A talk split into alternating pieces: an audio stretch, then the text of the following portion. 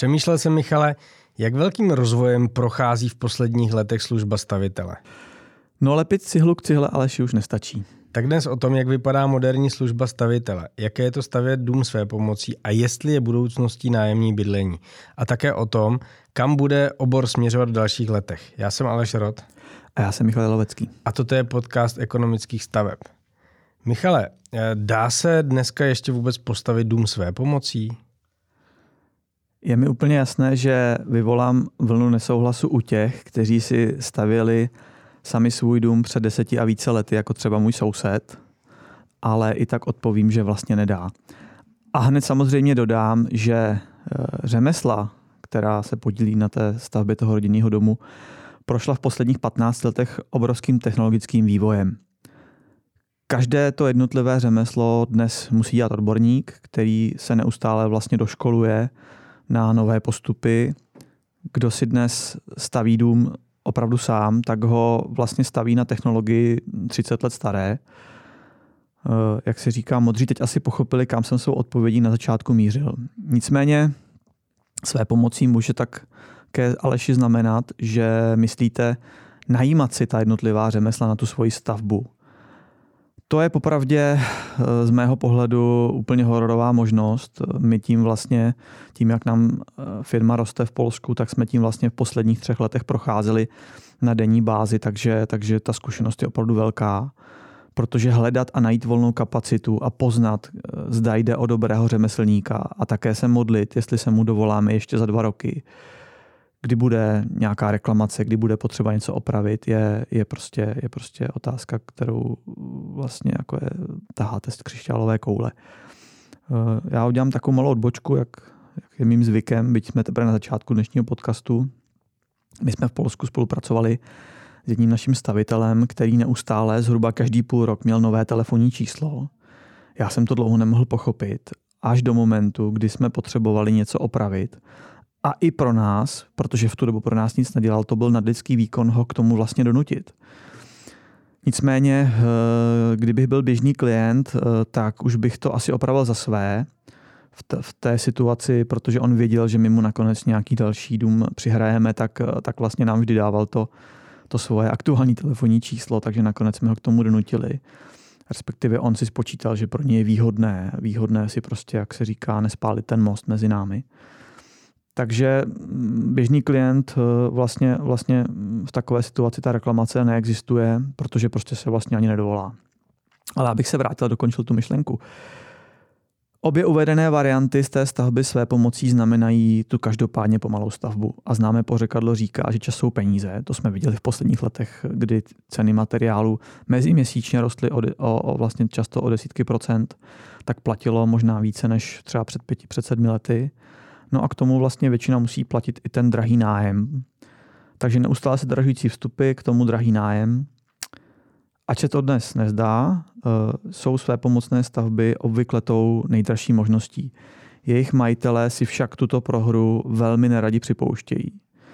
A bohužel i velmi často ani nevědí, protože si to vlastně neumí ani spočítat, kolik vlastně za tu svoji stavbu zastavili protože velmi často by, by u, u piva někde s kamarády museli přiznat tu svoji prohru. Já jsem teda své pomocí stavil, ale tou druhou možností, ne jako v na samotě u lesa, kdyby mě nějaký pan Lorenz ukazoval, jak lepit ty cihly. Nicméně eh, bylo to určitě náročné. Já teda, jak je mým dobrým zvykem, jsem si ty kalkulace udělal tím, že jsme se tomu věnovali s manželkou v čase, kdy jsme neměli děti, měli jsme dostatek volného času a chtěli jsme se tomu věnovat. Dobře jsme věděli, do čeho jdeme, tak jsme s tím byli srozuměni a podařilo se nám relativně dobře kombinací právničky a ekonoma vysoutěžit jednotlivá řemesla a pohlídat si to. A když jsem si to potom zpětně propočítával podle nějakých nabídek na klíč, které jsme měli na začátku, když jsme se do stavby chystali, tak i se započtením našeho času jsme byli v černých číslech. Jo.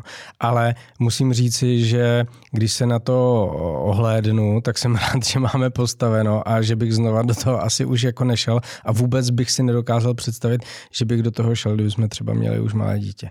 To by bylo naprosto nerealizovatelné. Ale ehm, tím jsme jako determinovali dva směry. První snažím se sám, tam bychom asi každému dobře poradili, ať to zváží, ať se skutečně promluví s lidmi, kteří mu upřímně povypráví, že to není eh, vůbec jednoduché. A druhá cesta je, vydám se pro dům ke staviteli. Nechám si ho takzvaně zhotovit na klíč. Najdu dnes jinou službu, nežli jsem našel před 20 roky? Tady překvapivě řeknu u mnohých ano. Mnozí pochopili, že lepit cihlu na cihlu už opravdu nestačí a snaží se držet ten prst na tom tepu té doby. Eh, moderní stavitel vám Aleši připraví projekt, což je pro klienta dobře. Mít totiž stavbu i projekt od jednoho partnera je zásadní výhoda pro tu, tu celistvou odpovědnost a tu záruku, jak jsme si tady už vlastně dneska řekli. Jednoduše se pak stavitel nevymlouvá, kdo vám to vyprojektoval a že se to nedá postavit za ty peníze. Pokud projektuje ten jeho tým, tak zároveň musí myslet eh, na tu, na tu budoucí stavbu. Stavitel, který jde s dobou, tak také nabídne různé možnosti financování. V poslední době vlastně přibývají opět finanční podvody, eh, anebo vlastně jenom takové finanční neumětelství, které se nám opět vrátilo na scénu při placení celé stavby eh, až po předání. Eh, a nebo možnost dům postupně splácet vlastně placením nájmu. Tady si zase dovolím takovou malou nenápadnou suvečku. Eh, v několika známých biznesových médiích proběhla nedávno série článků, kdy jeden český startup narezoval peníze a oznámil, že přišel s mega velkou novinkou, ze které si jako celý svět sedne na zadek. Eh, a to eh, možnost vlastně zaplatit svůj dům nájmem. Poměrně brzo se toho chytla jedna známá realitka, která tvrdí, že vlastně není realitka a začala to nabízet také. Eh, jenomže tuto přelomovou myšlenku vlastně vymyslel David, pokud se pamatuju, někdy okolo, okolo roku 2010 a v ekonomkách ji od té doby máme a postavili jsme v ní desítky domů. Ten program se u nás jmenuje Chytrý nájem. Jenom kolem toho prostě netančíme rituální tance, nenajímáme si PR agentury, aby to spali do barevných časopisů, protože upřímně řečeno nám nejde o to zvyšovat valuaci, nejde nám o to narealizovat dalších 300 milionů. Takže já to samozřejmě chápu. Ten, ten startup to dělá proto, aby se dostal k těm dalším investorským penězům, protože to je jeho cíl a případně, aby to později někomu prodal. Uh, Opřímně řečeno, uh, doufám, že ten startup tady vlastně bude za pár let, až bude končit nájemníkům splácení a tím pádem bude někdo, kdo by jim pak ty byty vlastně převedl do jejich, do jejich vlastnictví, když budou mít splaceno, aby neplatili třeba po té, co doplatí tento dům uh, nebo byt, tak aby to neplatili znova ještě jednou. Uh, ale zpět k té dnešní moderní službě toho stavitele.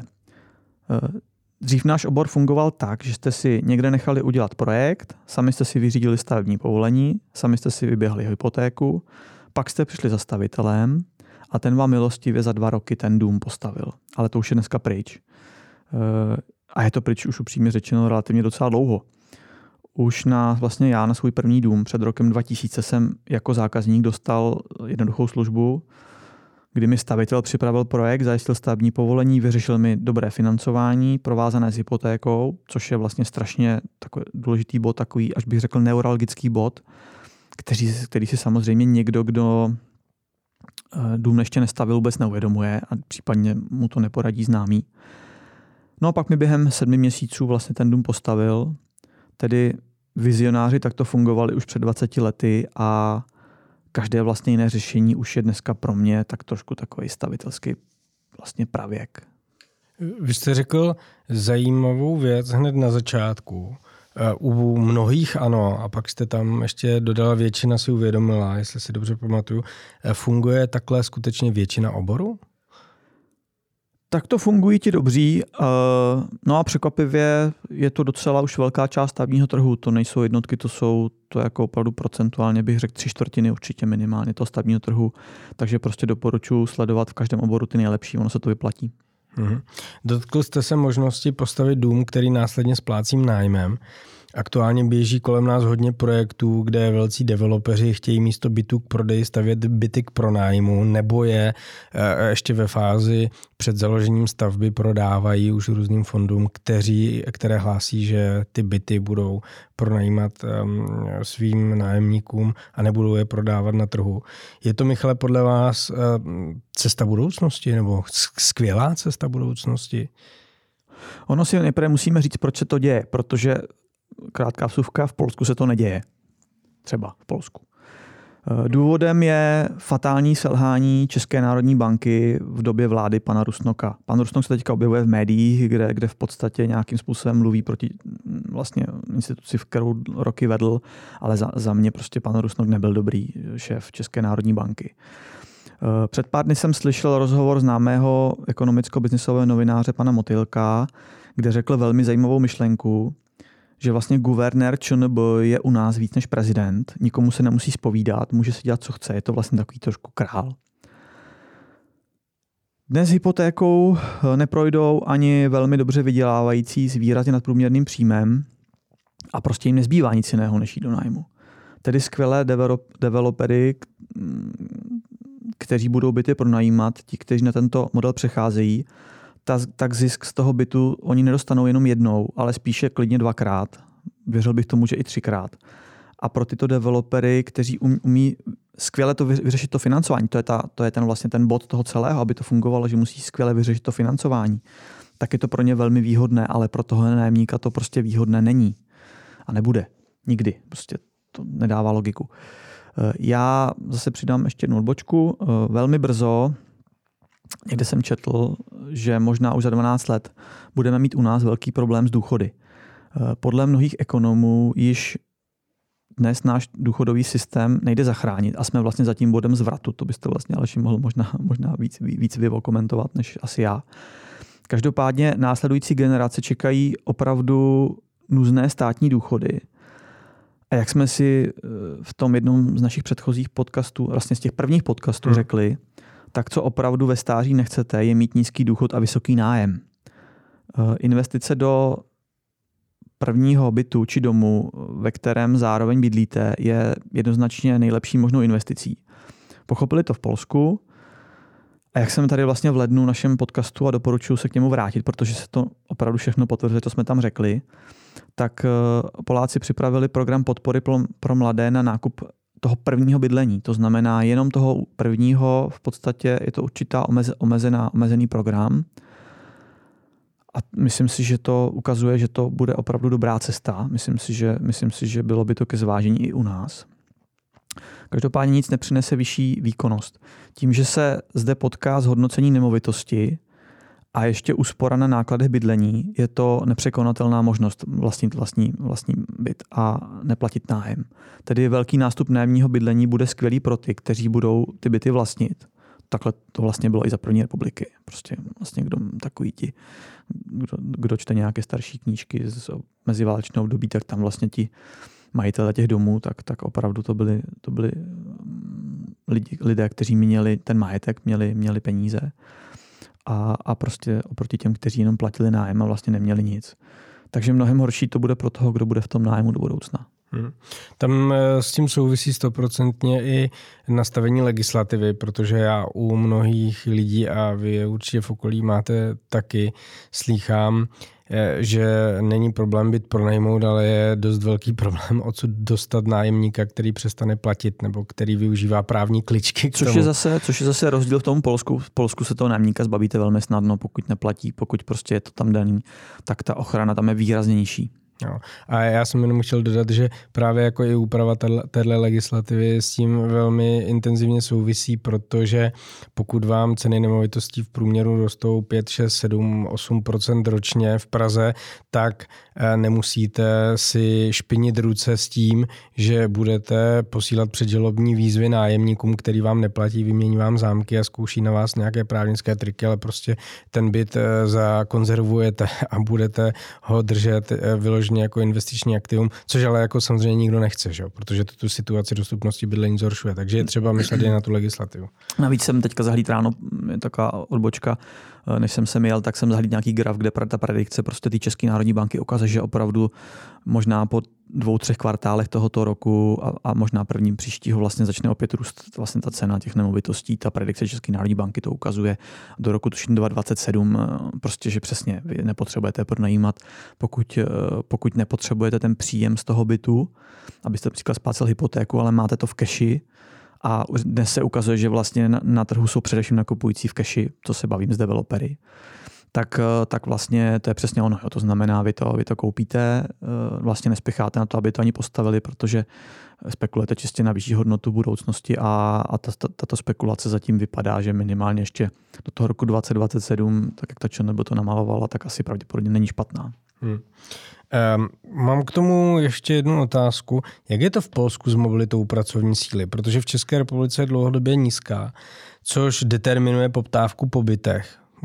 Je paradoxní, že každý by chtěl bydlet na Vinohradech, ale nikdo by nechtěl bydlet v Ústí nad Labem, které je od Prahy hodinu cesty vlakem i autem a e, nabízí e, jako dramaticky nižší cenu bytů a v zahraničí je naprosto e, přirozené, že mnoho lidí, i třeba středně nebo vyšší střední třídy, bydlí daleko od Londýna, daleko od Bruselu, daleko od Amsterdamu a dojíždí tam každý den ráno třeba klidně hodinu cesty, protože zkrátka mají ten trade-off mezi dostupným bydlením, které vyhovuje jejich rodině a cestou do práce. A tomu je pak samozřejmě uspůsobená ta hromadná doprava a tak dále. Tak mě zajímá, jak je to v Polsku. Vlastně uh, my tohle vlastně řešíme, my tohle řešíme mnohem víc než třeba developeři. To znamená, většinou vlastně rozhovor s klientem, který nemá koupený pozemek a my ho hledáme, protože to je naše jako jedna z hlavních služeb, na který jsme vlastně tu, tu službu hodně nabustovali, že máme velmi, velmi propracovaný systém nákupu pozemku pro klienta.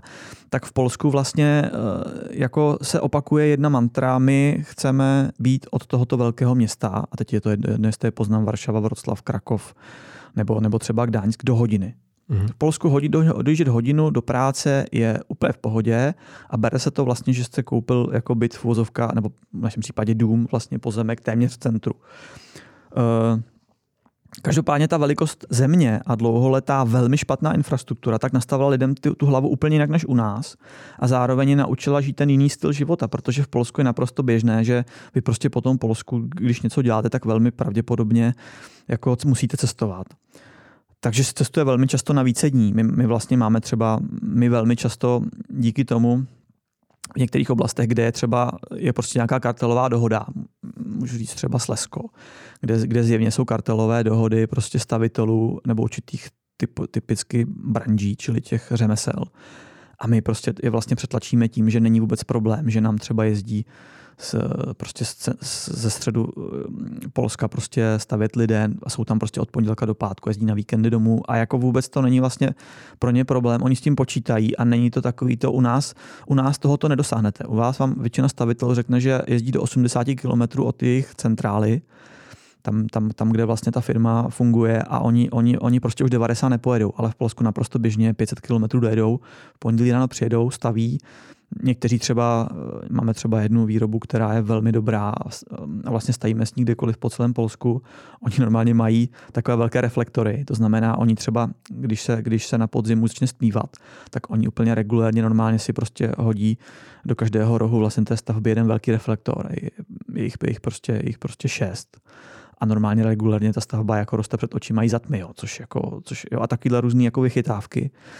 A takže je to naprosto běžné v Polsku, protože prostě oni to tak mají. Dneska ta infrastruktura je navíc jinde, takže oni se to naučili eh, v době, kdy, když chtěli jet 300 km někam pracovat, tak, tak v pondělí ráno vyjížděli ve 3 ráno. Dneska si vědou v klidu v 5, v 6, protože jako vědí, že tam v 8 na té stavbě budou, protože těch 300 km po dálnici jdou v pohodě. Ta, ta dálniční sítě je úplně neskutečně hustá. To je úplně, pro mě to je vlastně asi takový třeba 12 lidí v světa, abych to jako nazval. Uh, u nás tady vzniká taková ta nárokovost ála Vinohrady, což je ale z mýho pohledu taková trošku česko lomeno západ evropská věc. Já když se o tom třeba bavím v rámci mojí rodiny, kdy, kdy vlastně rodina mojí ženy i, i moje rodina je ze Sudet, tak vlastně ty mladí v naší rodině nic takového neříkají. oni, oni prostě fungují normálně, to znamená, já to trošku jako, myslím si, tak, bych to jako přisuzoval, že to taková pražská twitterovo-kosmopolitní bublina, bych to jako nazval. A nemyslel bych si, že jako všichni mladí tak to přemýšlejí. Já si myslím, že to je zkratka. Protože prostě dneska na tom Twitteru vám prostě 30-40 lidí vytvoří vlnu, kdy si myslíte, že, že, že to jsou tisíce a ono, ono, vidíme to na té politice, hmm. prostě dneska ty protesty a když pak jich přijde na Václavák ani ne 20 tisíc, tak jako vidíte, že to je jenom bublina, která je volána nějakým ruchem. Hmm. Hmm. No, uh, myslím si, že tohle bude jako jeden z zajímavých trendů a samozřejmě, když si nastavíte hlavu na eh, doho, dojezd hodinu do práce, pak vám tam postaví prostě stovky kilometrů dálnic během několika let a z té hodiny je potom 20 nebo 30 minut, tak je to příjemnější, než když uh, se to děje naopak, což bohužel je uh, ta naše zkušenost. Ale Eh, vraťme se k tomu bydlení. Eh, mnohým zdánlivě skutečně nic jiného než nájem nezbývá, eh, protože na vlastní hypotéku nedosáhnou, ale my už jsme tady částečně naznačili, že někdy je ta snaha nepřipravená nebo dost možná trošku jako odbytá, tak co poradit těm lidem, kteří si myslí, že oni budou navždy v nájmu, protože ve vlastním nikdy bydlet nebudou? No na první pohled to může vypadat, že, že to tak je, ale ona to tak úplně pravda není. Eh, my máme vyzkoušeno vlastně, když se bavíme, a je to vlastně jedno, jestli se bavíme, eh, když se bavím vlastně na nějakých poradách s manažerkama financí z Čech a když se bavím se svými lidmi v Polsku, tak vlastně jako, jako ta hlava, hlava má tu blokaci úplně stejnou, vlastně v, je jedno, v, jaké, v jakých hranicích člověk žije. Protože mnozí lidé vlastně oni se jdou do banky zeptat bez nějaké předchozí optimalizace Eh, a pak se vlastně diví, že neuspěli, nebo že vlastně ta částka, kterou jim ta banka v ten moment při tom prvním nezávazném rozhovoru nabídne, tak je výrazně nižší. Mm. A přitom by velká většina z nich eh, dostala s lepší přípravou vlastně hypotéku, eh, protože a teď je důležité si vlastně říci, že, se, že mluvím o rodinném domu, já nemluvím o nějaké předražené novostavbě, v Praze, kde prostě stojí cena za metr čtvereční 200 tisíc, jako, jako všechno má své hranice. My se, tam, my se tam ani zdaleka nepohybujeme s, tě, s cenami našich rodinných domů na klíč, to je taková odbočka. My máme vyzkoušené, že kdo je vlastně schopný mm, platit nájem, tak při dobré práci finančního analytika dostane vlastně mm, tu, i, i tu hypotéku na ten rodinný dům v podobné, v podobné výši, což je velmi často dostačující. Uh, ty nájmy se dneska hly jako úplně do neuvěřitelných výšin, to asi Aleši víte. Eh, takže mnoho z těch, kteří vlastně dnes končí v nájmu, tak eh, bohužel postupují špatně a platí za to velkou cenu v kvalitě vlastně svého budoucího života. Eh, jak asi Aleši víte, mluvili jsme o tom mnohokrát a jsem o tom přesvědčený, že vlastní bydlení má být vždy prostě řešení číslo jedna. Vždy máme vlastně usilovat o optimalizaci klienta pro tu hypotéku, aby na to vlastní bydlení dosáhl. Nám se to vlastně jako velmi často daří. Nedaří se to nám, nám to vlastně jenom v případech, kdy ta situace většinou má nějakou, jako nějaký škraloup, ta situace toho klienta. Nevím si tady jestli teďka vyjasňovat jaký, ale asi každý dovede představit, co si pod pojmem škraloup myslím. A když to nejde, tak vlastně můžeme pak sáhnout k tomu nájemnímu bydlení, ale pozor, už jsme tady dneska zmiňovali, já bych to nazval jako nájemní bydlení speciál, tedy ideálně takovému, kde si ten klient eh, vlastně placením toho nájmu zároveň splátí tu nemovitost tedy kde se na konci vlastně stane vlastníkem. Mm-hmm. No my na žádost posluchačů chystáme s Davidem na příští díl o hypotékách, takže se těším, až váš pohled eh, David doplní a jak ho známe, tak skutečně tam bude řada jako rad a praktických vychytávek. Eh, pojďme zpátky k našemu tématu.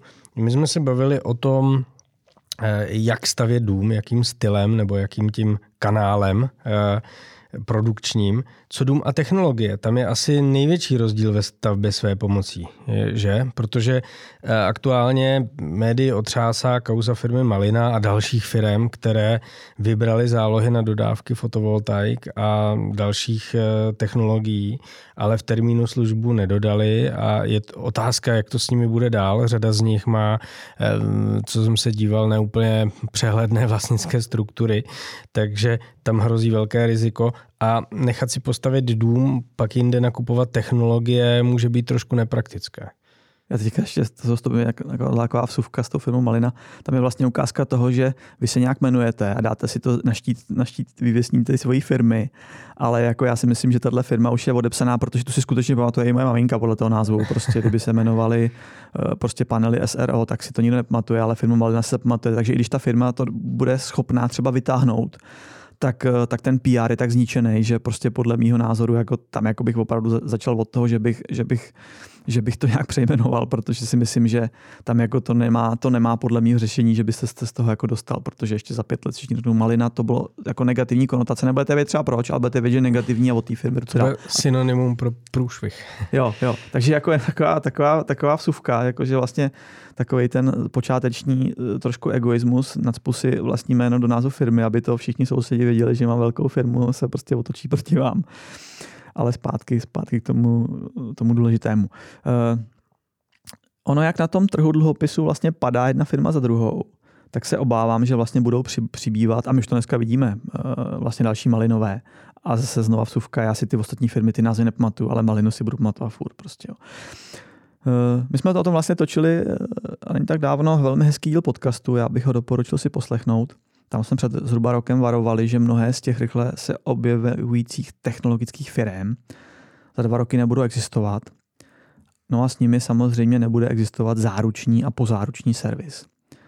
Tedy taková ta hesla, to vlastně, ono se to dneska objevuje i vlastně jako docela napříč, jo, různými, různými, různými firmami a technologiemi a, a řemesly.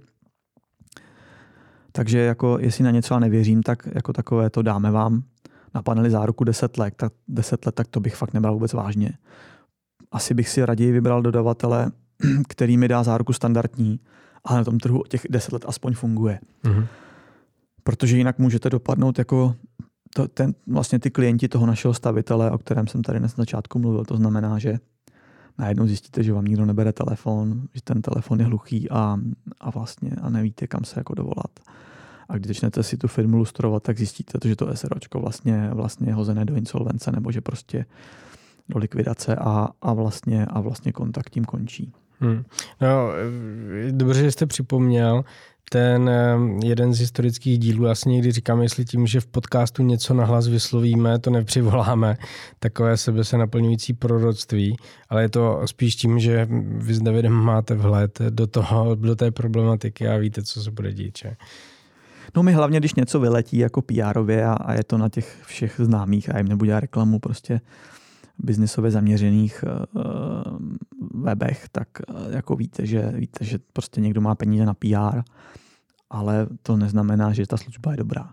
Uh, ono to vyplývá z Aleši z toho, že je dobré, když je dodávka vlastně technologií součástí domu a to vlastně z mnoha důvodů. Eh, velmi často je nutné, aby vlastně již hrubá stavba eh, s budoucími technologiemi počítala a pracovala. I lajkově si myslím jasné, že již při vzniku projektu je správné vlastně koordinovat jednotlivé technologie. Eh, a někdy je to vlastně o tom, že v případě, že přijdete později, tak, tak je to třeba problém, nebo, nebo třeba to designově i zničí ten interiér, nebo se to musí sekat. Hmm. Takže moderní stavitel mm, prostě musí být i technologicky schopný a tady jako není jiná cesta. No a je vůbec reálné udržet si špičkový hled do všech technologií? Už víme, že ve své pomoci ne, že jo? tam jste naznačoval, že tam ty stavby eh, jedou spíš tím způsobem, jak Menšík stavil v nějakém tom filmu dva domy pro své dvě dcery, nebo jak to bylo, už to nepamatuju. Ale eh, je, je to možný i pro profíka? Ono to není o tom, jestli to je možné, ono je to prostě nutnost. Eh, samozřejmě rentabilita eh, takového konání eh, roste od většího počtu stavených domů. To je oblíbený ekonomický termín, který vy dobře znáte, úspory mm. z rozsahu. Při malém počtu stavených domů dnes v podstatě nejde udržet třeba špičkové odborníky na tepelná čerpadla, po kterých je nyní největší hlad. Já jsem to tady zmiňoval. My máme mm. vlastně v Polsku dvě české firmy, které dělají jenom pro nás, to znamená už vlastně jedna asi tři nebo čtyři, možná i pět let, jedna tak do asi dva roky. Obě firmy vlastně pracují výhradně pro nás, protože mají zajištěnou vlastně dostatek práce. A, a, tyto, a tyto firmy vlastně v poslední době, a nejsem si jistý, to nebylo možná i právě od firmy Malina, tak vlastně čelili vlastně jako od jejich, od jejich HR snahám vlastně na, jako nahajerovat je, to znamená, byly jim slibovány, eh, byly jim slibováno modré z nebe. A vlastně a oni, oni normálně, protože máme velmi dobré vztahy nastavené, já vlastně s těmi majiteli oběma vlastně jednám pravidelně a, a potkáváme se, tak vlastně od nich vím, že opravdu, opravdu pracovníci jejich, oni jsou všechno rodinné firmy, takže oni to jsou většinou, většinou propojení, jakože otec, syn a podobně, synové a podobně. Že se jako prostě oni se, on, to, on se to dozví, protože mu to v rámci rodiny řeknou a se to dostane ke mně, takže já jako vím, že nám se snažili, jak já říkám, vždycky ukrást ty lidi, což jako my, my známe vlastně roky ve všech vlastně řemeslech od, od, od, od zední, běžných zedníků, že se vždycky snaží nám jakoby krást tyto spokojené lidi, ale naštěstí právě to, že jsou spokojení, tak tak nedojde k tomu, že by nám odcházeli vlastně ke konkurenci. Takže vlastně udržet si odborníka na tepelné čerpadla, špičko odborníka na fotovoltaiku, Nemluvě o tom mít vlastně elitního odborníka na inteligenci domů, což úplně eh, je pravda, že není tak probádané, není tam tak velká konkurence, to znamená, těch lidí není tolik. Takže takový člověka vy si opravdu opečováváte v rámci té firmy, je velmi dobře zaplacen. To můžu jako potvrdit vlastně, vlastně jak to u nás je. My vlastně v Polsku stavíme eh, už jako několik, několik let eh, přes 100 domů ročně, mm. což už jako je, jako tam je vlastně už jako je to už je jako slušná pozice. Já vlastně si myslím, že bychom jako, kdybychom toto stavili v Čechách, tak budeme dneska někde určitě do pětky mezi českými firmami. Byli bychom kus za našimi českými, naší českou matkou, ale mezi někde tím druhým pátým bychom se tam jako úspěšně boxovali. Vlastně, když Rýmařov, který nedávno ještě jsme ho považovali i my za největší stavitele, jsme zjistili vlastně loni z jejich výsledků, že velmi výrazně vlastně pokles, tak tak vlastně jsme zjistili, že stavíme víc než, víc než, víc než oni, což nás překvapilo, vlastně tady jsem zmiňoval. Tak, eh, tak eh, někde okolo této hranice, to znamená 100 domů ročně plus, tak se to vlastně láme. Eh, a vy v ten moment vlastně ty odborníky zaplatíte. Jak říkám, my vlastně na tento počet máme dvě, dvě firmy, které nám tyto věci montují a vlastně je bez problému, bez problému uh, zaplatíme, protože prostě oni mají vlastně v podstatě, oni pořád nestíhají. Oni jako drobně pořád by se potřebovali, aby zrychlili, ale už se to zase nevyplatí mít, mít ty firmy tři, protože zase tím pádem by se to naředilo. Uh, takže někde okolo této hranice je bod zlomu a nám navíc pomáhá, že máme za zády vlastně naši českou matku uh, a my si navzájem vlastně mezi firmami sdílíme ty dobré zkušenosti.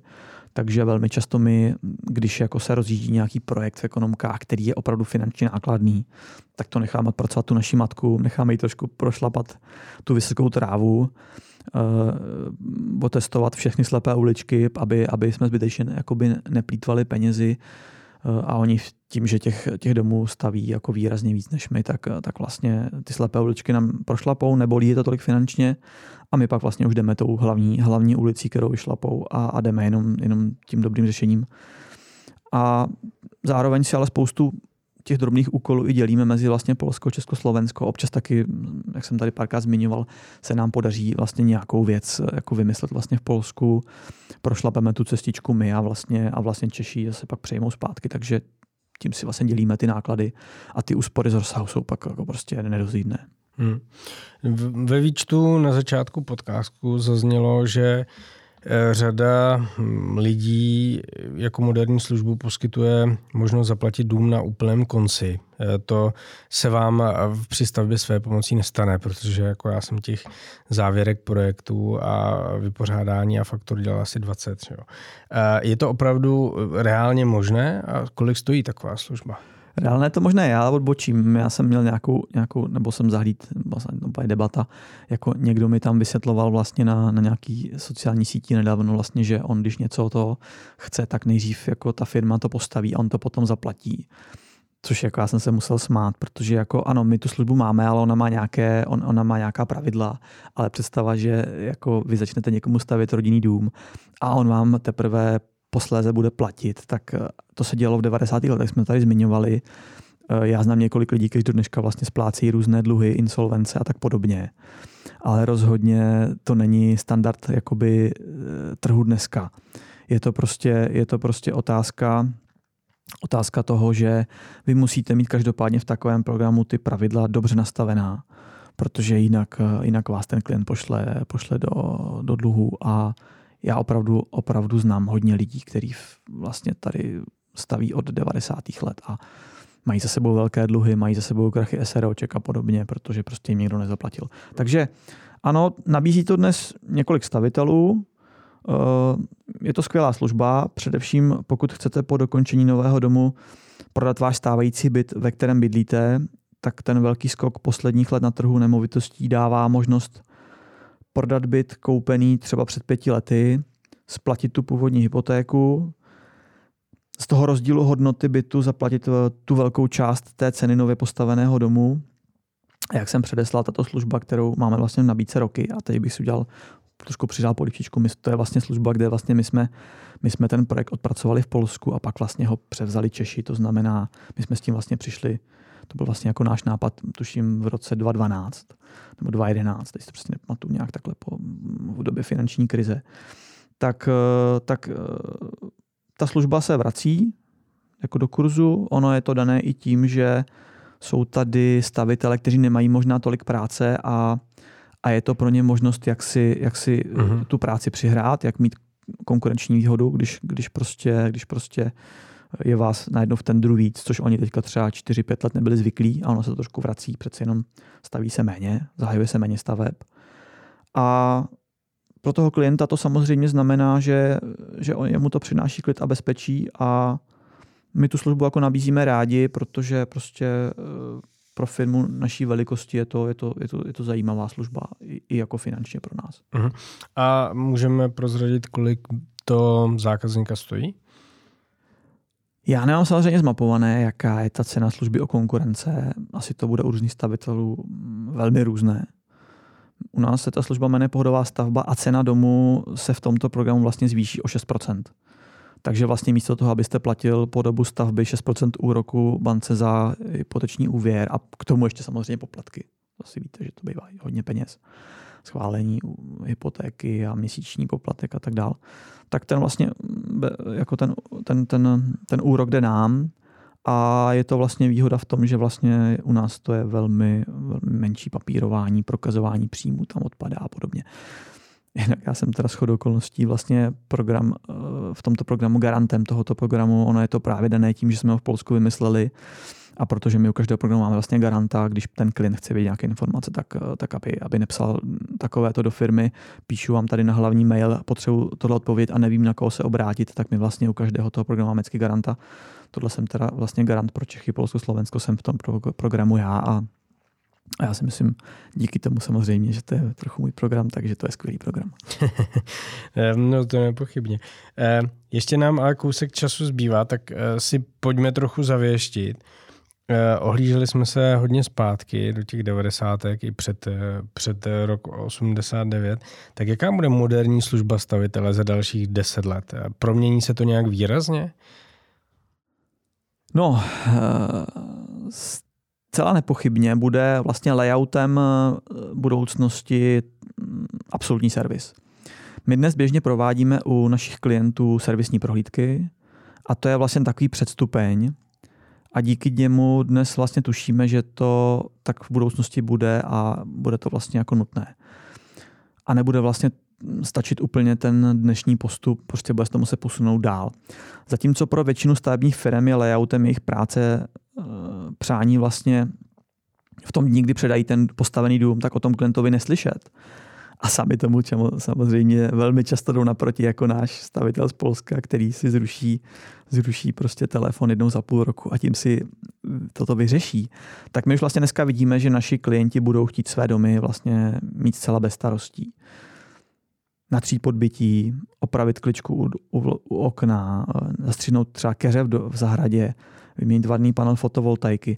To všechno se bude vlastně dělat automaticky přes náš servis, vlastně, s kterým bude ten klient spojený se stavitelem domu.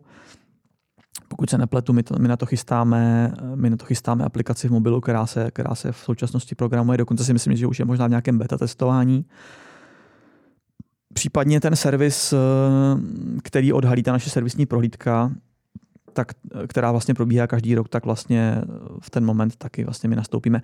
Ono to vlastně ale směřuje trošku k tomu, co nastává v dnešní době. My jsme se o tom trošku bavili, to jsou trošku ty vinohrady ala Česko lomeno západoevropský styl života. Vy vlastně dneska, když slyšíte, tak vlastně mladí dneska nechtějí pracovat. Jako ve smyslu, ne, že by byli úplně líní, nepracovali, ale oni, nechtějí pracovat nad rámec svojí smlouvy. Nevím, jak to bylo u vás, ale já když jsem prostě mm, začal... začal... Mě se nikdo neptal na nic. no, no, no, ne, se taky neptal. Prostě pokud bylo potřeba, tak a do dneška, tak eh, automaticky, automaticky prostě zůstal jsem díl. Prostě firma to vyžadovala, firmy, v kterých jsem pracoval, to vyžadovali, když jsem podnikal, tak vlastně podnikání to vyžaduje. Prostě to dneska vlastně všude, všude slyšíte o tom, že i z těch velkých korporací, že prostě ti mladí vlastně jako chtějí prostě opravdu v 16.30, jak, jak se říká, opustit tušku a v 16.30 už té firmě nebudou za žádnou cenu. A vlastně to ani Eh, a zase jsme tu dalšího ekonomického termínu, který budete znát, náklady obětované příležitosti vlastně to, to, to vlastně neřeší. To znamená, to znamená oni, oni vlastně ani za cenu vyšších, vyššího příjmu vlastně nechtějí jakoby přijít o ten svůj volný čas. A k tomu to všechno směřuje. To znamená, eh, ten klient se vlastně bude chtít, chce už a bude se chtít věnovat sám sobě, své rodině, své práci a vlastně požadavkem bude ten bezudržbový dům, skvělé bydlení, kdy se nemusíte starat o nic, eh, prostě všechno funguje. Hmm. Vy jste naznačil, já jsem měl teda tu otázku, ale vy jste na ní už částečně objednal, objednal, odpověděl, že moje otázka byla, kdy takovou službu dostane zájemce o bydlení ale vy jste naznačili, že už brzo a přímo u vás. Je to tak, u nás už brzo. Eh, říkám, myslím si, že ta aplikace, jsem nějaký viděl nějaký nástřel a myslím si, že už je možná v beta testování. To znamená, eh, my ty servisní prohlídky vlastně už máme několik let a funguje to skvěle. Eh, a na tom zbytku vlastně, jak intenzivně pracujeme, tak máme to navíc těžší. Je třeba si uvědomit, že u nás to ne, jako nezačne startem, že dneska, dneska my to vykopáme, zítra vám předáme dům a vy v tom programu jste. My vždycky tu službu novou kalkulujeme tak, že ji dostanou všichni klienti. To znamená hmm. i ti, kteří už byli 20 let. A to je porce a ono to samozřejmě, ono to samozřejmě bude přinášet jakoby nápor eh, a my to máme, jako to není jenom vy, vy, vyprojektování mapky, zatím, zatím je spousta práce, mm, vlastně noví kolegové a tak dál. Máme to opravdu domyšlené do detailu a ten servis samozřejmě bude, bude to penzum práce navíc. Hmm, hmm.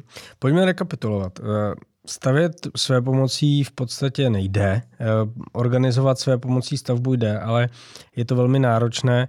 Eh, proto řada lidí nechává stavbu na profesionálech, což se projevuje na úsporu čase, nervů, peněz i po záručním servise.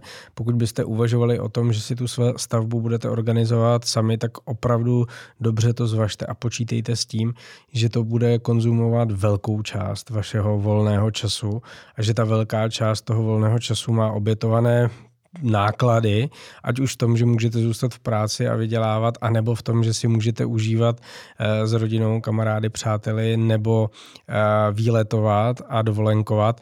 Takže tohle je třeba mít dobře zvážené předtím, než se do toho vrhnete, abyste ne, nezažili ta nepříjemná překvapení. Pokud na to jste připraveni, tak jako třeba jsem byl já se svojí ženou, tak je to v pohodě. Pokud ne, bude vás to stát ohromné náklady a ohromné nervy.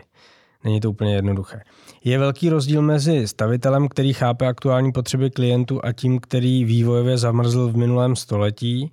Eh, dostat projekt i stavbu na jednom místě má výhodu při řešení případných pozáručních oprav a někteří, jak jsme slyšeli, už budou ty pozáruční opravy nabízet automaticky jednoduše na klíč, což determinuje budoucnost eh, toho těch dodávek staveb na klíč, takže nedělení odpovědnosti je vždy bezpečné, mnohem bezpečnější nejenom pro náklady stavby, kdy se vám nestane, že přijde navazující řemeslo a řekne, že ti před ním to udělali blbě a že oni to budou muset za 10% opravit, což se stává jako na běžícím pásu, ale i na tom, že tu záruku potom drží jeden dodavatel. U dodavatele chcete, aby tu byl i za pět či deset let, protože eh, vady, které se na rodinných domech objevují, se zpravidla neobjevují za dny a týdny, ale právě za měsíce nebo roky. Takže až budete potřebovat nějaký servis, Možná si vzpomenete, že všechny takové ty rychle vyrostlé firmy, které rychle padají dolů, jsou problematické a nyní nám to třeba ty kauzy fotovoltaik ze společností eh, Malina a další ukazují. Eh, přejeme jejich klientům, ať, ať všechno dobře dopadne samozřejmě. Mnoho lidí neuspěje v bance s hypotékou, to jsme si také říkali, protože na její získání neumí do, dobře nastavit tu žádost a neumí se na ní dobře připravit. O tom bude náš příští díl, kdy s Davidem budeme dávat, nebo respektive, jak známe Davida, bude dávat zajímavé rady, jak se nejlépe připravit na žádost o hypotéku. Říkali jsme si taky to, že platit vysoký nájem z nízkého důchodu není úplně zábavná představa budoucnosti a zase se opakujeme a minimálně po ty dva roky, co natáčíme, se to ukazuje a potvrzuje, že vlastní bydlení eh, by mělo být řešení na prvním místě, nebo respektive, když plánujete svou budoucnost, tak byste určitě měli zvažovat eh, tuhle cestu jako tu, která vás ukotví a finančně vám dá nějakou stabilitu. No a říkali jsme si i to, že eh, taková je ta role stavitele se v čase proměňuje. Naznačili jsme, že se ten trh docela proměnil k dobrému, protože většina lidí si uvědomuje, že jak, jste, jak, jak hezky řekl Michal, lepit cihlu k cihle nestačí a že budoucnost je taková, že se nebudeme o svůj dům vůbec starat, starat se bude náš stavitel a to je představa, která mě baví a docela se na ní těším. A co vy, Michale? Zapomněl jsem na něco v, rekapitulaci? Já myslím, ale že jste nezapomněl na nic. Eh, ono vlastně spousta klientů si eh, to spojuje ten, ten, tu, tu, jenom s tou zárukou. To znamená, že vlastně po dobu těch dvou nebo tří let, že ta záruka běží. Ale ono je, ono, ono ta údržba vlastně mm, jakoby se hodí do dalšího levelu, bych tak řekl, někde po 10 až 15 letech. A ono potom, když ještě furt funguje to telefonní číslo k tomu staviteli, který vám to stavěl, vy, vy tam zavoláte a, a vlastně oni, oni, jsou, oni za se moc baví, to znamená, je to, není to ve smyslu, no a my jsme ten dům postavili a je to před deseti lety na záruku nárok nemáte, tak nás neotravujte. Ale naopak vlastně, mm, když potřebujete třeba na tří podbytí nebo, nebo nějakou, nějakou opravu třeba po vychřici střechy. Nebo se ujistit, kde vedou trubky a kabely. To už si jako nejsem jistý, jako já to nechci tvrdit, že umíme. Jako to, to bych, a tak plány to bych, to bych, to bych jako no. si nebyl tak jistý, ale, ale určitě, určitě ten, ten, ten pozáruční servis, jako když nemusíte někde běhat po internetu v nějakých poptávkových serverech a hledat někoho jakoby naslepo, tak si myslím, že může být jako velká výhra ho mít. Mm. No, my každopádně děkujeme za pozornost. Opakuju, že příště si řekneme, jak prokličkovat nástrahami eh, při řešení vaší hypotéky, což bude eh, zcela jistě výbušný díl. My vám děkujeme za všechny podněty, otázky a komentáře, které nám posíláte. Můžete tak činit i nadále na adresu podcast ekonomické stavby CZ nebo s námi být v kontaktu skrze sociální sítě a těšíme se příště naslyšenou. Naslyšenou.